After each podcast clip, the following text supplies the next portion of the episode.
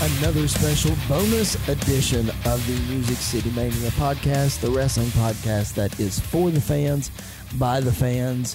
Thanks so much for tuning in and checking out this review of SummerSlam, whether you're listening on Sunday night or on Monday. Um, hope that you enjoyed the show, and we're going to tell you what we think. Um, I am your phenomenal host, Mr. Podcasting, Chris Belcher. With me is our resident indie expert, the host of the Dorks Next Door podcast.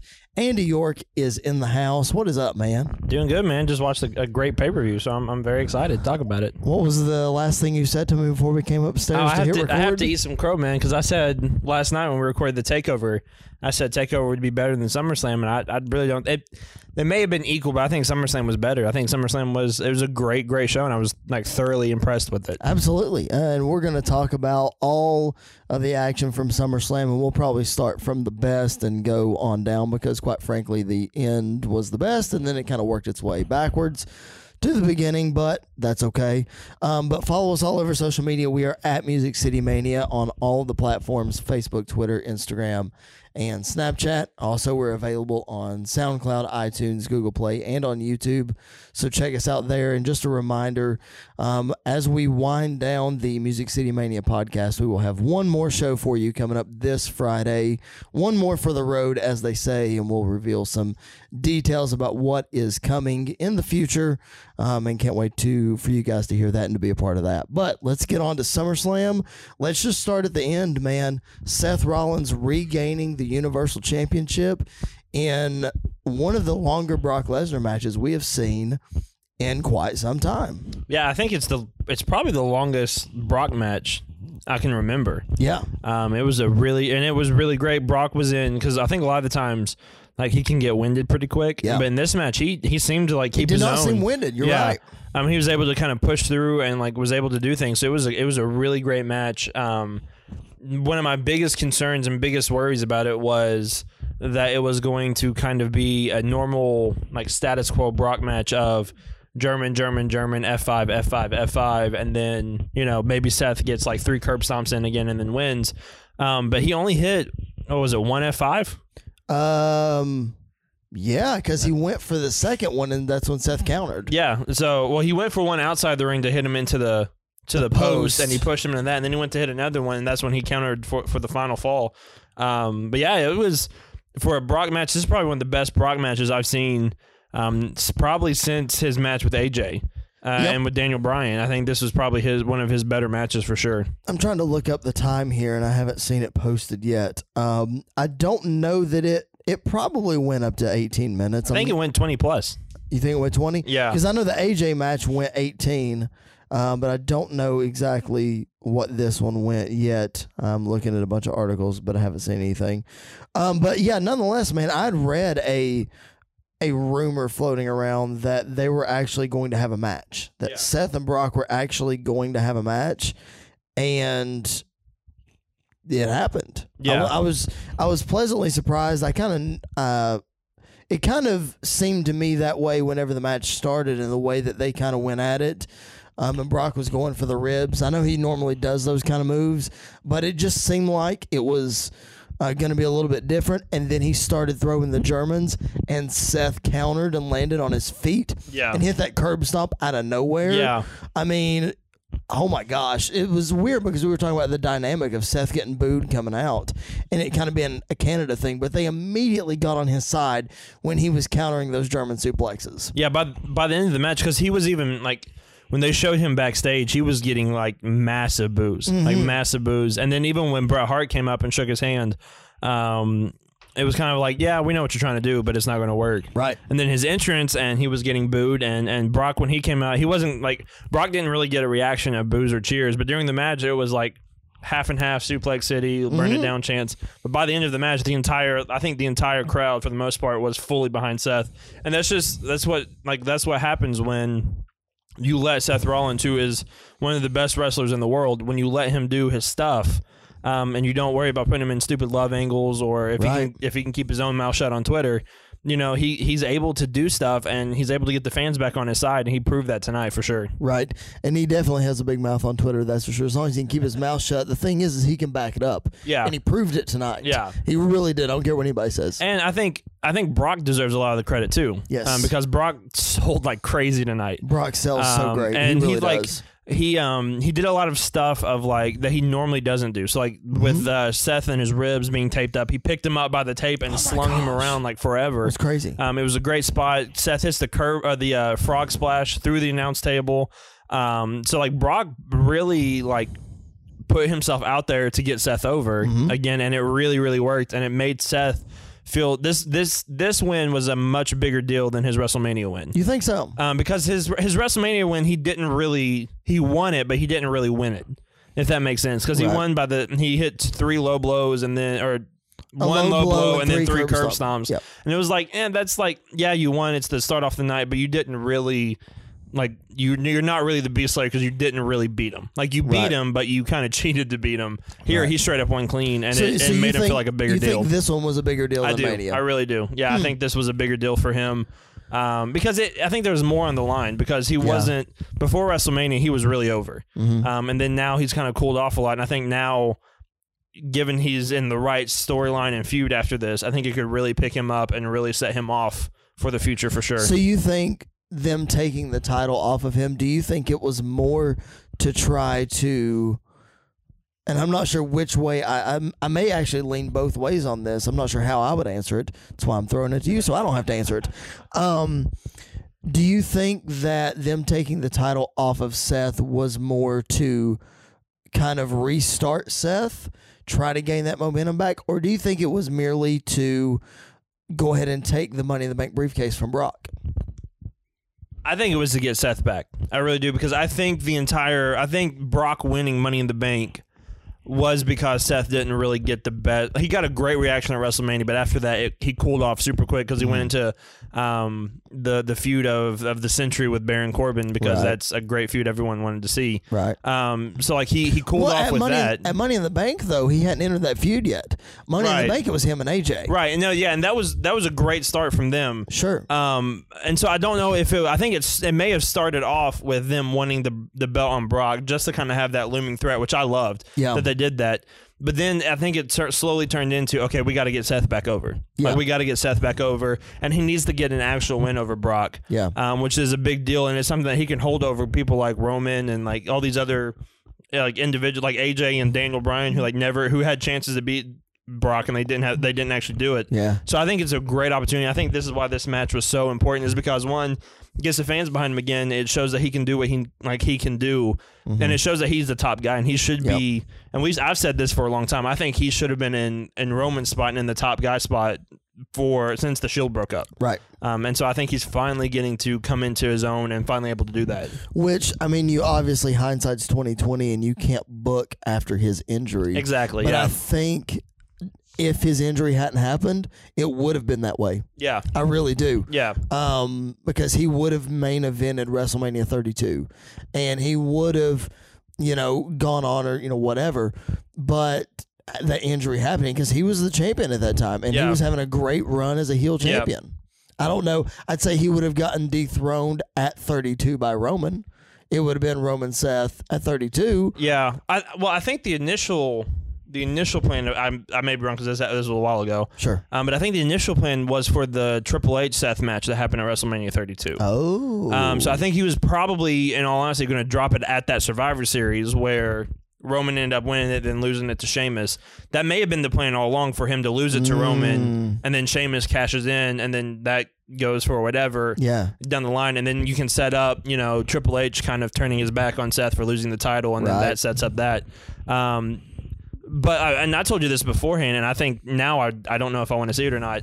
I think he was in such a weird place that if this match with Brock didn't work, you would have almost had to have turned him heel. Yeah. Um, and so now he's able to be a babyface again, and you know is able to kind of pick up where his his last WWE Championship, where he had to give it up to injury because he won it again for like ten seconds, and then Ambrose, Ambrose cashed in, and then he won at WrestleMania. But his reign wasn't the besides the AJ match, his reign wasn't really the best. Mm-hmm. Um, so I think this is a great like start over and refresh for him. I think so too. Um, and I'm in definitely in the minority where I didn't hate what they were doing with him. Obviously, didn't love it.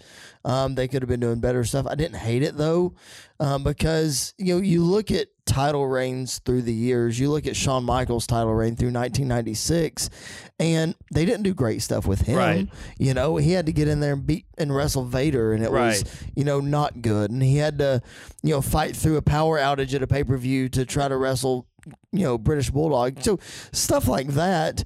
Um, you know. Guys are going to have bad title reigns, and it just it, it is what it is. And Seth is no different. Um, so I didn't hate what they were doing with him, but regardless, I'm glad that he got this win back over Brock. I didn't think I thought this was about equal from his Mania moment, only because it was Mania. Yeah, And it was, you know, Paul Heyman coming out and saying, if we're not going on last, we're going on first. Yeah. And everybody's like, oh my gosh, oh my gosh. And then Seth beats him. Yeah, I think the moment may have like WrestleMania moment Yes. may have been better, but I think overall beneficial for Seth Rollins. I think this win was much more beneficial than than that win. Um, because I mean, even though SummerSlam's not definitely not as big of a pay per view as WrestleMania, the last few SummerSlams have been the better pay per view compared to WrestleMania. Sure. And Yeah. so I think this was like a really big moment because last year at SummerSlam, uh, Roman Reigns beat Brock. Brock, and even though he, he won it clean, but not really because of the the Strowman interference, things like that. Yeah. But now here, Seth Rollins had no help at all, Mm-hmm. won clean, and so I think this is a great start. The only thing is, I don't know who he's going to start a feud with now, unless it's with like Drew McIntyre or something, which I think that would be fantastic. Uh, throw Drew in the mix. 'cause Drew, Drew not being on on SummerSlam card kind of made me a little upset because I think Well- he's one of those guys that definitely should. Well, I know, a think also that um, you know if you run Shane McMahon off, you know, kind of like Kevin Owens, you know, beat him tonight, which we'll get to in a minute. Um, but if you take Shane away for a little while, that opens up Drew McIntyre to be able to come back. Yep. and that's a great feud for Seth. What if Seth comes out on Raw tomorrow night? And he's cutting his promo. You know how you know it's probably going to start. And he's Right. cutting his promo about how he's a champ, and then Johnny Gargano's music hits. that would be awesome, and I would I would freak out for that. I don't know if he's the type of guy that they would put right into a main event feud as soon as it gets on the roster. I mean, what better way to get him over? right? Yeah, and they did it with Kevin Owens, Right. they threw him in with Cena. Um, I don't know. I'd love it. I would absolutely love it. The place would go. No, it would go. It would go crazy. Nuts. I don't know. I don't I'd- think it's gonna happen. I'd- yeah. that's just that's just my wild It would be- it would imagination be that I'm like, oh my gosh, that'd be incredible. Yeah, Um, no, I don't think that's gonna happen. but you did just get Seth back over with the fans, and do you really want to put him back in the ring with with Gargano and, and let him go? I know that's So- true. That's true. Maybe Gargano interrupts AJ tomorrow night. That would be cool. Because Or AJ if he interrupts Ricochet. Daniel Bryan on Tuesday night or Oh, something like that, that'd be great. That would be cool. Um, so the other really awesome thing that happened tonight was the debut of the Fiend. Oh my gosh! Like I'm sure that it is all over social media. There are going to be um, gifts that are everywhere with Finn Balor's reaction when the lights come on. Yeah. that was perfect. Both Finn Balor played the part really well. He did. It he played the part really, really well because I think most of the time he's on the other end when he comes out as the demon, and then like you see the other person like freaked out. So like it was kind of reversed on him, Yeah. and so it was done really well. Um, and I tweeted this out during the match. I was like, the Fiend just became my favorite thing. Like Yeah. the Fiend might just be my favorite wrestler right now. Um, And it's- it's it's great. And what's good about it is they didn't lose. They didn't lose who Bray Wyatt is Right. in this whole thing. Right. He got a a facelift, no pun intended. um, he got a you know resurgence of a character, but they didn't lose the original Bray Wyatt, Exactly. which I love. Yeah, and I love that like he's such a character guy that he didn't lose. Like he was still going through like character moments during the match of like trying to fight within himself and like having to put the gloves up on his face to like talk to him and things like that. Like it was great. Yeah. Um, his his new ring. Like his new entrance music is probably the greatest WWE remake Oh of all time and remix of all time. It's Crazy. fantastic. so good. Um, yeah, it's just everything about his character, everything about his debut, I think is truly and only from him. I think this is his complete cr- like recreation of it. And if they let him continue to do his own thing, this could be the best thing and this could be a mix of mankind and undertaker and this may be the chance for like and i don't mean this in a disrespectful way because i love the undertaker uh, this may be a good way to kind of like let the undertaker just kind of ride off into the sunset because now he doesn't have to be that that iconic thing anymore that just keeps showing up scary yeah it, it's the fiend is there now Yeah. like he can do it because even after the match like the after the match when he's like back up the ramp and looking and like the lights are like flashing and all that it's it's just fantastic Sure. stuff it's great stuff Uh, One of the things I said last night when we were talking about the Fiend um, was that I feel like he's more Papa Shango than the Undertaker. yeah which is cool. Papa Shango wasn't as cool because it was just freaky for that time, exactly and he wasn't a great wrestler. Bray Wyatt knows how to tell a story. yeah and he's a really good wrestler, He is. and he's over, um, and he's great on the mic. So you give him that opportunity, you give him that spotlight, and yeah, I think you're absolutely right. You don't need you don't need the Undertaker as much, right um, but I do think there's some they're somewhat similar, but they're also very different, Yeah. which is totally fine. yeah Because a lot of people had said, especially leading up to the WrestleMania 31 match, that Bray was the next Undertaker. right Well, nobody's really going to fill that shadow. Exactly. You know what I Yeah. mean? But I think I think Bray could quote feel it, but in his own way. He's not going to be like like the thing that I think has hurt Dolph Ziggler the most is he's been compared to like Shawn Michaels so much, Mm-hmm. and I think that really has hurt his character to where now Bray's like I'm. He's like the Undertaker in the way that he's like a creepy character at times, but he's his own thing, and I think that works really really well. I would love it if we got at like WrestleMania this year or something like that, or even at Survivor Series this year, if we got kind of like a passing of the torch with the Undertaker and the Fiend, which I think should have happened at that WrestleMania. Mm-hmm. Um, I think it would have been much bigger if somebody like Bray Wyatt would have beaten the streak instead of somebody like Brock Lesnar. You know, Right. I think that would have been a great thing. But I, I really think the Fiend is going to head, and as long as Vince doesn't screw it up, I think the Fiend is going to be the best thing in wrestling for a long, long time. I think so. I mean, you look at guys like Chris Jericho, who has set the wrestling business on fire, um, but nobody has really set WWE on fire. I would argue since AJ came. Yeah, I would agree AJ was really the last one that has set WWE on fire and made it made it to where somebody's going to say I have to see this. Right. Like I have to see what AJ's Yeah. doing. AJ John Cena, you know, all those matches that they had, I got to see he's finally in WWE. So I think Bray is the next coming of that thing. And I think the reason why, because I think like SummerSlam was completely sold out, Yeah. which is like the last couple like pay per views and shows, they've been struggling to get people to kind of show Especially up. house shows. Yeah, here like SummerSlam was completely sold out, and I think a lot of that was just to see the debut of the Fiend. Sure. I think most of it. The only reason why I would have gone is to see the Fiend, Right. Because the rest of the card seemed like a good card, but it's not. It wasn't like the like, the best thing in the world.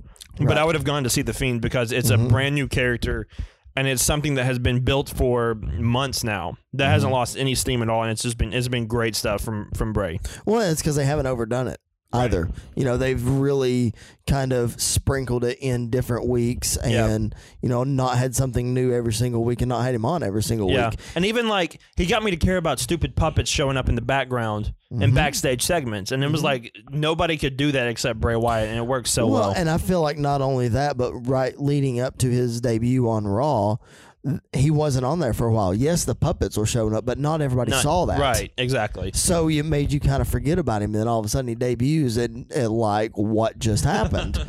um, you know, you're going to see a lot of gifts as well online. I just happened to think of this of Doink the Clown and, and you know, all that. Meth is a terrible drug. That was the best one. um, uh, so, uh, I mean, I think Bray is. Man, I don't know. Like you said, he's probably going to be the hottest thing in wrestling for a while, as long as they let him do his thing. Right. Um, I don't know where he goes from here. It's one of those things where he definitely doesn't need a title right now.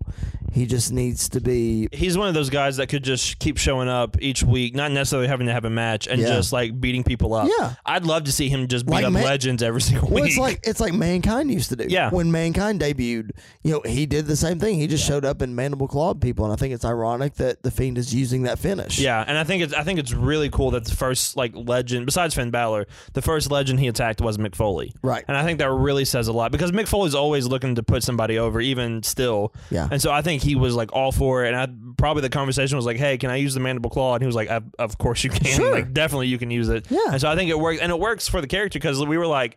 The mandible claw is such a weird finish, and you're like, because he's a weird character, Exactly. and it fits, and it works really well. It does. Um, the other thing that we kind of talked about that everybody was seemingly disappointed on as we move on throughout the SummerSlam card was the WWE Championship match. Kofi Kingston and Randy Orton ending in a double countout finish with Kofi Kingston seemingly snapping like AJ Styles did last year with Samoa Joe. So very similar finish there. A pretty good match leading up to that though.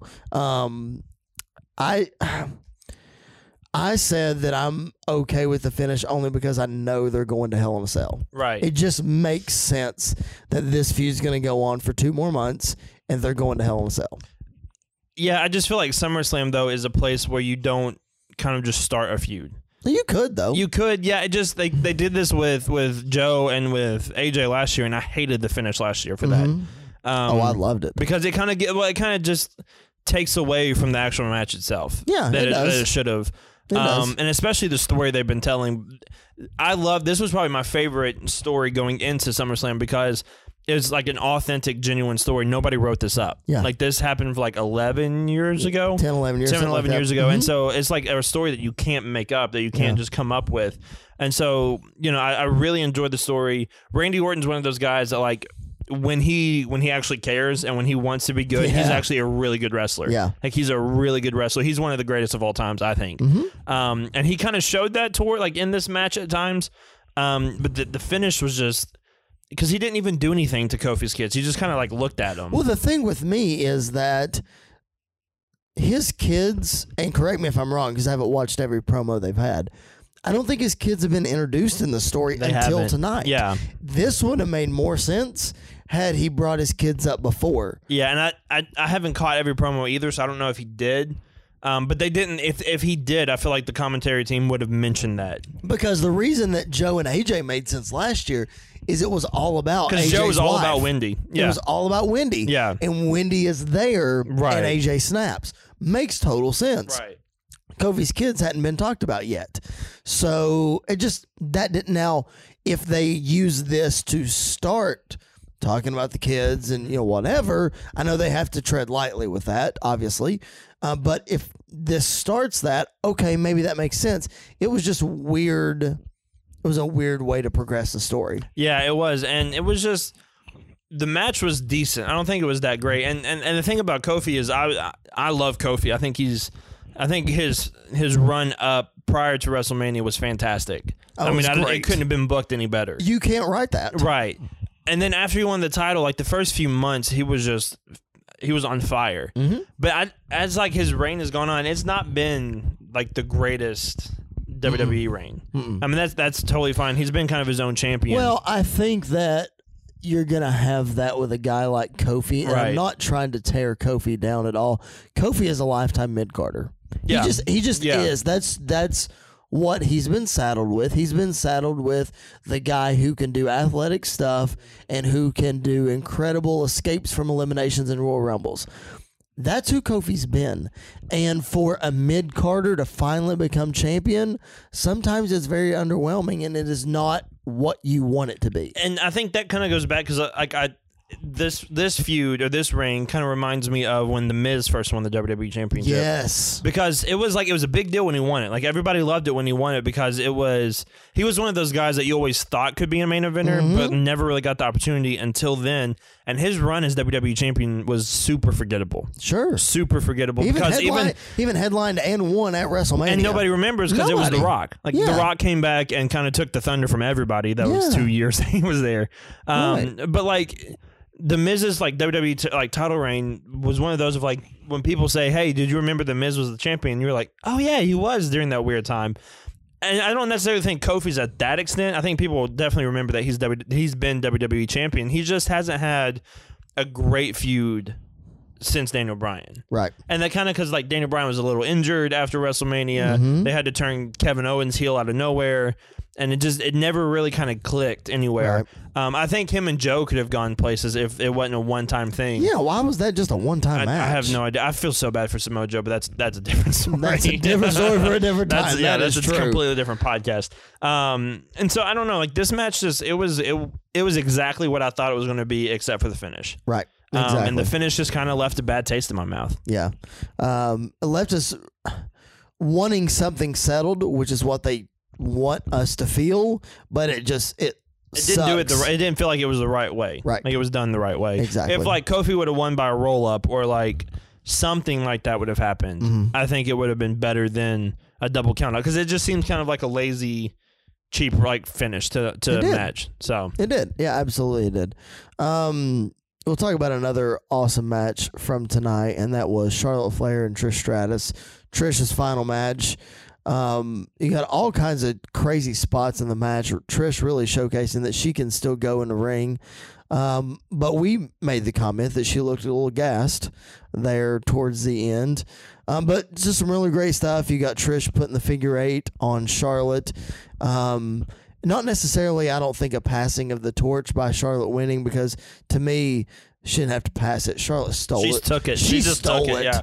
I mean, there's just no, there's no two ways around that. Yeah. Charlotte just took it. Yeah. Um, but really great match.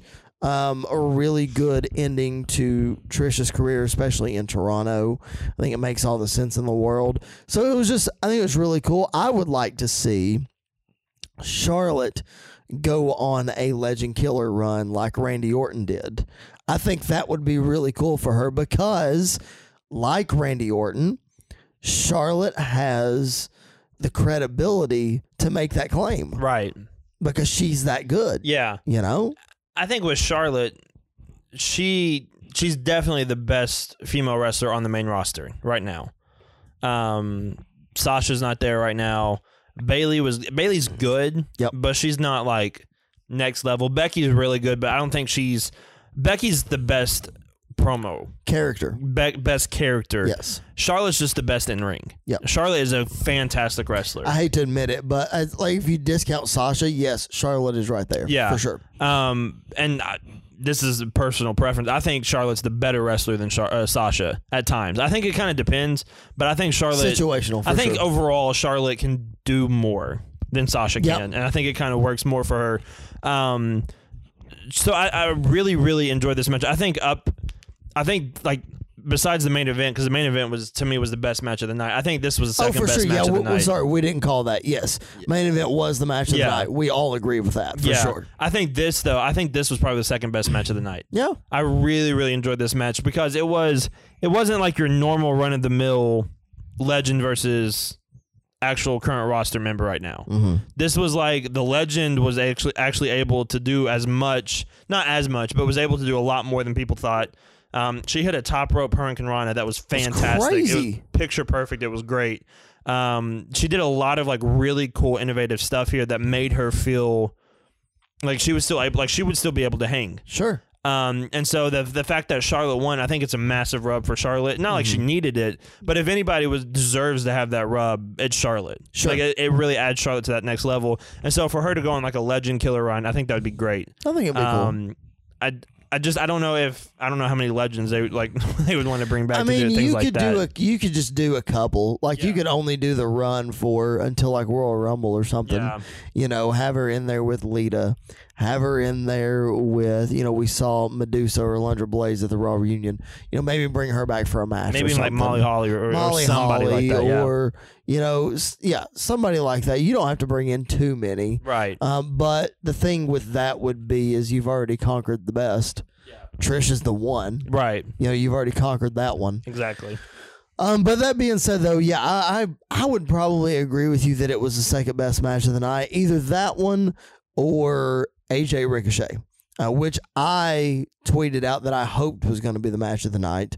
Um, it fell a little bit short for me, and that was only because they were given the proper amount of time, but they gave us a different match than what we have seen in any match they've done so far. Yeah, And they're that good that they can do that. and this this definitely had the best finish of the night. oh, best um, spot of the night yeah. by far. So oh it was gosh. it was a really good match. And like when we say it didn't live up to par, like you have to realize when it comes to these two guys, it was still a great match. Oh, it was fantastic. It was a great match for sure. Um, I had set the bar really, really high yeah, for them. and I. I think I think we do that all the time, and then sometimes sometimes it like exceeds expectations. Which if it does that, then it's ridiculously high match. Sometimes it's just like yeah, that's like Speaking of AJ Styles, we had this discussion tonight did. We about the AJ Shinsuke match from WrestleMania 34. it wasn't good. It wasn't. It wasn't the. I'm not gonna say it was the worst thing in the world, like some It people did. It was good. The problem was that the bar was set. This is going to be better than New Japan because it's at WrestleMania. Right, and, and I never thought it would be better than New Japan. I thought it would be maybe a little lower to just as good. Right. which is still an extremely high bar to have for that match. And it did not, it, it didn't deliver, and it like it left a really really bad taste in a lot of people's mouth. Um, Well, okay, I'll say this. but you were there, so you have. I was you know, there. Um, but I think that if they would have just had a one and done instead of carrying the feud out a little longer, I think that made it worse. yeah, Carrying the feud out made it worse. and I think it was put in a really bad spot. oh, it It was, was for put in a sure. really bad spot. That spot where, like that spot where the mid, like Mania is like three fourths of the way in, mm-hmm. and you have the main event up, and there's like two matches in between, and then that spot is where they were.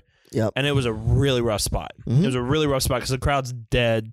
They're tired. If this would have been like the start of the show or like towards the beginning of the show, I think it would have been a lot better. Yep. Um, it just it was it was extre- to me it was extremely slow, It was. It was totally slow. extremely slow, and, it so- never really picked up. And so so was tonight with Yeah. AJ Ricochet. It was very slow, especially for these two guys.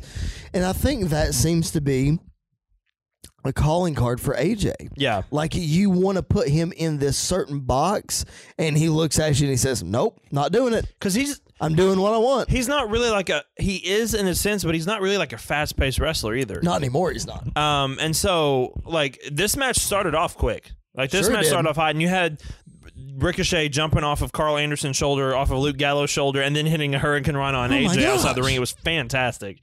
Um, and then the, the obviously the ending spot with with the. Uh, he went to I don't Do even know like what he Phoenix splash, something like that. Yeah, he- AJ caught him, power bombed him, stood him back up, hit the Styles Clash for the win. So like I was I was really impressed with that. It was just it was it was kind of a slower match, but it it, it still left me satisfied. Sure. Like it didn't leave me as unsatisfied as Shinsuke and AJ did. right. Um, and so I really, really think though that this was this probably this wasn't their best match because I think a couple weeks ago on Raw they they tore the house down. Extreme Rules match was incredible. And Extreme Rules match was was, absolutely incredible. Um, so I, I think this was probably like one of their worst ones, but saying one of their worst ones is it's not saying it's much still a better guys. match yeah. than most people can put on. So it was it was a really really good match. You think Ricochet's new ring gear had anything to do with that? See, I would have said yes until Seth came out in all black, and then I was like, no. Like, I, I- I just think it kind of. I, I don't think he's going to wear that a whole lot. Cause I it- don't think he will It looked really uncomfortable and it looked Uh, really hot. For those of you who don't know what we're talking about, Ricochet came out in a full body black suit that looked kind of like Nightwing. Nightwing, yeah, Um, but it was really cool. It was definitely something different for him. Mm-hmm. Um, it was really cool visual. Um, but it's just a dig at Ricochet. and I really, really like the new club logo. Yeah, it's really cool. I cool. love it. it look, or the OC logo. I absolutely love it. It looks it's awesome. really cool. Uh, do you have any insight on why they call it the OC instead of just the club? They are the original club, Right. like the what they say the original, the only. Only one that matters. Yeah. Um. I just I think they kind of say that because the first club run was not great. Like it kind of fell Mhm. flat, and then obviously you got like the whole. There's a whole lot of stuff going on in New Japan with Bullet Club where they're together but they're kind of not, and it's just it's it's a really weird Gotcha. kind of situation. So I think they're just kind of like, yeah, we're the only club that matters though. Like the three of us were the only reason why. Like Finn started it, but like when AJ joined Bullet Club, is like because when Finn started it, he kind of took them to this level, but when Mhm. AJ like joined them, it Yeah. went to the next level, and it was ridiculous. So Absolutely. Um, so yeah, that I mean that match was great. It really was. It wasn't match of the night for me because again I was thrilled with the Seth Rollins finish. But that being said, Um, we discussed Trish and Charlotte, a legend versus a, a current roster um, performer. Now we have to go to the other match that was a legend versus a current roster performer, and that was Goldberg and Dolph Ziggler. Um, man, this match was exactly what it needed to be. But I was shocked that Dolph got in his two super kicks at the beginning of the match and actually knocked Goldberg down. See, I really like that though. I Oh, I- I really, liked it. I'm love that they did that it that, and I am too, because I think it kind of gave when he first hit it. It kind of gave you that Survivor Series reaction when Goldberg squashed Brock, Yeah. and you're like, "Are they really going to do this right now?" Um, then he kicked out like one, like he didn't even wait till two. He kicked No. out one, um, and then he just he murdered he murdered Dolph after that. Literally. I'm not really. I'm not the biggest Goldberg fan no. and I've never and granted I didn't watch him growing up as a kid. He wasn't like he wasn't the biggest thing. I never really heard of him until you know I was a little bit older. Fun fact though, my dad used to work with a guy who played football with him at the University of Georgia. oh, cool. Um, and he said he was a really cool guy. Um, Oh, interesting. but I, I, I'm never really a big Goldberg fan, and especially after his last match with Taker, Mhm. I was like, this, this, they don't need, like, he needs to be done. Yep. This was just exactly what it needed to be. It Redemption. was super safe. It was Yep. spear, spear, spear, Jackhammer. jackhammer, spear, spear. Like it was, it was just, it was, it was completely, completely safe. And Dolph Ziggler is the only guy that could have sold it as like as well as he did. Sure. And nobody else sells like Dolph Ziggler Right. on the roster. Nobody. And then you got Dolph with the microphone calling Goldberg back out twice, which was hilarious. But it makes no sense. it was funny though. And I feel so bad for Dolph. Like I really do. You know what? I don't right now, and here's why. Because I think he's in the business of, all right, I'm making money. I'm just getting paid I'm, to I'm do just this." I'm just getting paid to do this. Yeah. And he, he says, you know what? They're going to pay me to do this. This is the spot they want me to be in. I'm going to go out there and I'm going to do my best, and I'm not going to worry about it anymore. Right. You yeah, know? yeah. So that's that's why I don't feel sorry for him. But at the same time, he's a fantastic performer. But as Shawn Michaels says, he is a second-rate Shawn Michaels wannabe. He is. He really he and he is.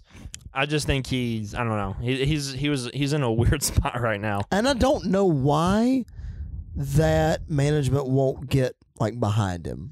I, They I, did I don't get it. They did for a little bit, but then they were like, nah.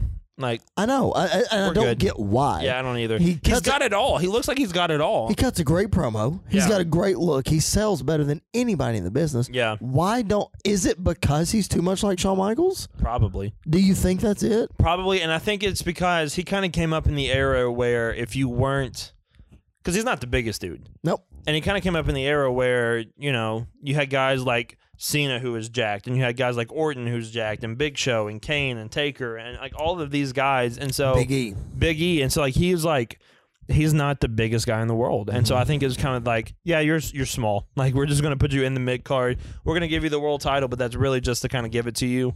Um, and then we're gonna That's stick with Vickie Guerrero and make the- you Get rid of the Money in the Bank briefcase. yeah. And yeah. to have a big spot on the roster. but that maybe. might be the one of the best, got greatest cash-ins of all Oh, time. it's 'cause the- The, pop he gets is It's ridiculous. Is absolutely ridiculous. It's fantastic. Um, but yeah, so Goldberg squashes Ziggler. Uh, the match that you missed at the beginning of the night was Becky and Natty because you got here a little bit late. But Becky and Natty in a submission match. I thought it was a really good match. I thought it was a really interesting twist that you could not use the ropes to break the submission in the match. So it was. That always been a I stipulation? see. I don't know. That's what we talked about. I don't know if that's always been a thing, but it was in this match That's I like so that it though. ma- I, I like it, but it made it kind of weird to be able to like the ground and pound looked very I don't want to say slow, but it it just didn't look as crisp as it could right. because the ropes didn't do anything. Right. Yeah. Yeah. Like one of the spots was Natty put Becky in the sharpshooter on the top turnbuckle as she was like wrapped around the ring post. And so she's riding the ropes Right. but you can't break it because there's no rope break.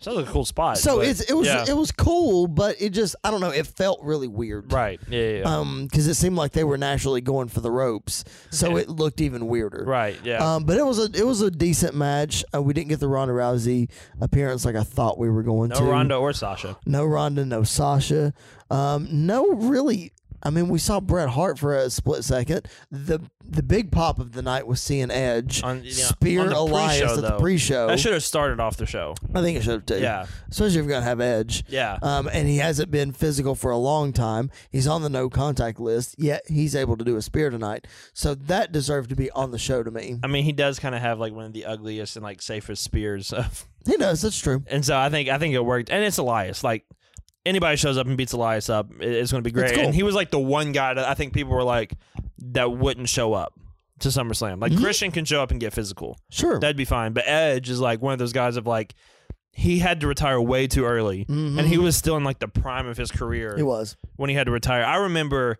when I first started like watching watching wrestling, he was my guy. He was Yep. my favorite guy. Mm-hmm. Um, and so I like I'm a huge edge head. Like I absolutely love it. And so seeing him like having to retire really sucked, but then seeing him Mhm. like come back and do stuff like that was really really cool. like the rated R superstar was one of those heels that he did his job and everybody Yeah. hated him. I loved it. But when he was a babyface against Chris Jericho, it worked too. Yeah, and it so did. it was like it, it was this really cool.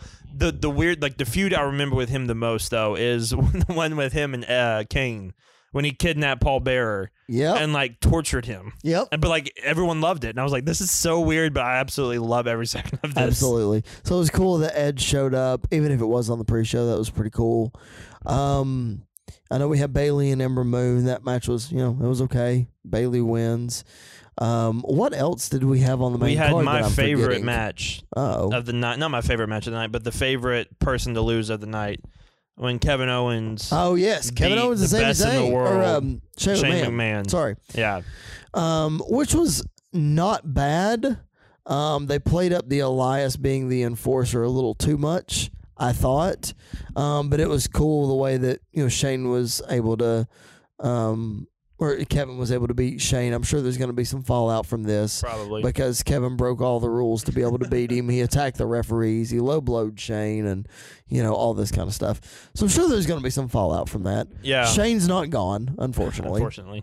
Yeah. No, I, I. But I really enjoyed this match because I think it kind of shows that Kevin Owens might be the biggest babyface in the company right now. It also helped that he was in Canada. Right, yeah. Very but I much. think I think he would have got cheered like that against Shane almost Oh, yeah. anywhere. For sure. Um, and so I, I really absolutely love that. The crowd was completely against Shane. Like Yep. completely against There Shane. There was zero people in that arena cheering for Shane. I know you said you heard yeah, but I think it was I think it was just them trying to be exactly, Yeah. exactly. Um so like when when Shane like is getting booed like nobody's business, he got a few like you can't wrestle chants. Mhm. Um you know, we got a lot of Shane uh, Shane you suck chants which was always great. Mhm. Um, and yeah, like I love that, like Kevin Owens, because Kevin Owens as a heel was one of those guys that you could like, you could love, a, you could love him as a heel, Yeah. because he's just so funny yeah, and he's so charismatic. As a babyface, he's even better because like I didn't even realize this the first time um, watching through this through the replay, but at, right after he low blowed Shane. The referee kind of gets back in and goes to the corner. He looks at him, gives the ref a thumbs up, and then hits the stunner and pins him one, two, three. And That's it's like hilarious. he does stuff like that, and his timing is so great, and he's Yeah. really good in the ring, and he's great on the mic. Um, and I think Kevin Owens could end up being not Stone Cold, but like a Stone Cold character, where Right. people love him like to death, you know, and Yeah. like would do anything for him. I think you're right. I think he is probably the number one babyface in the company right now, pending what happens with Seth Rollins. Obviously, that's um, well, we'll see what happens there. I think Kevin's gotten, you know, he surpassed Kofi Kingston at this point Yeah, because I would I would say coming out of WrestleMania, Kofi was the guy. Yeah, you know, but I think Kevin has surpassed him at this point. Um, are we missing anything else from from SummerSlam? I don't I don't think we I don't think. I think we covered everything as far as no matches go. matches. No, there was no tag matches. What do you think of that? Um, no tag matches on the card. That was Vince McMahon's dream card right it there. was. I, I don't know. Like, there's a lot of good tag teams right now Mhm. on Raw and SmackDown. Um, it might be like a punishment to the Usos hmm for, you know, all the issues he's going through right now. Right. Um, I don't know. It's weird. Like I thought we'd have got to see like in a, a, revival versus OC versus you know somebody like Somebody. yeah. um to see something like that. So it was, it really weird. They don't care about the tag team division at all. Um, so I, I don't. It's not really surprising. It just kind of sucks. Um, that they kind of got you know the shaft like that. It was weird. Totally. I mean, we saw one tag match on the pre-show, and that was the Iconics and Alexa and Nikki Cross. dressed as Buzz Lightyear. Yeah, uh, yes. Shout out to Alexa Bliss for incredible gear coming out like Buzz Lightyear and doing the laser pointer thing in the middle of the match. That was absolutely fantastic. I lost it when she did that. That was great. Um, but man, we you started the show by saying that SummerSlam overall was probably better than Takeover. I would definitely agree with that, but I would definitely say that SummerSlam fell short of SummerSlam 2018. Um, and I say that only because we had a lot of shocking moments last year from Roman Reigns finally beating Brock Lesnar to the demon showing up out of nowhere to Becky Lynch turning heel to AJ Styles snapping. You had all of these things that happened last year. I just think last year was an overall better show. Um, this year we only got the one title change at the end of the night. Um, and it, even though it was only three and a half hours long, which I applaud them for, yeah. they did a great job of timing out the show. Um, I just, I don't know, man. I, I don't know. It just kind of felt weird a lot of the night. There was no shock factor. I mean, the, the shock factor was definitely Seth beating Brock, Right. and probably the shock factor going to the Fiend as well. Yeah. um, as an experience. But like even like the last two pay per views that we've got, well, you had Extreme Rules, and then before that was Stomping Stomping, Grounds. Grounds. and that we don't we, we don't mention that pay per view. And then the one before that was Money in the Bank, right? He had Super Showdown somewhere in there, Yeah, I don't count that one but either. you don't count that one. Um, so like Brock winning Money in the Bank was a shock factor Mhm. for sure. Extreme Rules, Brock cashing in, Yep. was the massive shock factor there too. So like here, I was expecting you know at least Ronda showing up, Yeah. Sasha showing up, somebody getting busted open. Yeah. We didn't Um, get that. Nothing like that really happened. But I think overall, like the shock factors are really cool and like they make they can help a pay per view kind of progress. But what I really loved about this was like the worst match, like the worst match of the card was either Kofi and Randy or Ember and Bayley, hmm and both those matches were good. Yeah, they like both those matches were good. So like there wasn't a bad match on the card. Right. Um, and so I really applaud them for that. Three and a half hours is great. Ten matches is perfect. I absolutely love that. Um, so I don't know. I think I think I would prefer this one over last year's SummerSlam. You think so? Um, because I think the ending, the ending of a pay per view is what people are going to remember the most. Sure. And I'm more ha- like I'm much more happier this year after SummerSlam than last year. Sure. Um, so I think that's kind of like the big factor to me. But this is two pay per views in a row that the main roster has put on where they've been both shows have been great. Yeah. Both shows have been really top notch, and so I, I think this is a good start and this is a good run for them where they went through the lows, and I think they're starting to kind of come back up, hopefully, and trying to peak before they go to Fox in in October. Hopefully. I mean, uh, we can only hope so. Um, well, man, that's that's SummerSlam. That we we kind of covered everything. I can't wait to see what happens on Raw and SmackDown this week to see if we get any NXT call ups, if we get Johnny Gargano, if we get some stuff like that. Um, I don't. Um, uh, I, I don't know, man. I think I think you're right. I think we're on an upward trajectory to see what happens uh, until we head towards Fox. Um, but I think it's it's definitely going to be interesting to see where the, where they go with Seth. Who's next for AJ? Um, who's next for Ricochet? Even because I guess everybody's high on him backstage. It's definitely going to be interesting um, to see where they go. Uh, that being said, though, as we get ready to wrap up this show, man, um, not only do we wrap up this show, we're going to wrap up this podcast um, coming up this week. You have been on this podcast numerous times. Um, you have listened to this podcast basically since the beginning. Mhm. Um, it's been absolutely awesome to have you on the show. Um, just talk about how fun it's been and just just the cool things that you know because not only have we gotten to record podcasts together is since then we've watched countless events together um, and we've got to do got to go to events together and do cool Both stuff good like and that bad events. Yeah. yeah. both good and bad. That is correct. So the podcast has really opened us up to be able to to hang out and to go to different kind of things. So that's been really cool. Yeah, I think because I didn't really know that you like watched wrestling until I heard that you started this podcast. Oh yeah, Um, and so I was like, oh, that's cool that he like he watches wrestling and things like that. And he's starting a podcast. That's really really cool. And then I remember it was like our first or second season playing church league so- or Yeah. playing softball. Yep. We got at practice, and I was wearing a Young Bucks t-shirt. Uh-huh. And I remember you walked up to me and you're like. So you are like a massive wrestling fan because you wouldn't have a Young Bucks T-shirt if you did, and I was like, Exactly. yeah, Yep. I'm a huge wrestling fan. So it kind of started there. Yep. Um, yeah, and I, I'd been on this show five or six times now, if Mhm. not more. Um, you know, we've we've watched ma- most of the major pay per views together. Mm-hmm. Um, we went to the NWA show together, which is a big memory. Like that was a Sure. great, great show. Yeah. Um, even the the the House of Hardcore show we went to. Um, wasn't the greatest thing in the world, but it was still fun. Yeah, you know, it it was was still fun. entertaining. So It was fun. no, no, this this this podcast has really given a lot of like great memories, and um, I'm looking forward to see where it goes. Well, we'll uh, give you some more information on that this coming Friday. Um, but you will, as our resident indie expert, you will continue to make appearances on this show uh, once we relaunch. There will always be a spot for the indie commentary. Oh, I'm, I'm looking forward to it. Absolutely. All right. Thanks so much for checking out a review of SummerSlam. Uh, shoot us some feedback at Music City Mania on Facebook, Twitter, Instagram, and Snapchat. Uh, that'll still be up for a while, and you'll be able to access uh, all of our past episodes for a little while. And then we're going to go away, learn a new hold, and then we'll be right back at you, hopefully sooner rather than later. Um, but for Andy York jumping on with me, I am your phenomenal host, Chris Belcher. Thanks for checking out the Music City Mania podcast. We will catch you guys this Friday for one more for the road.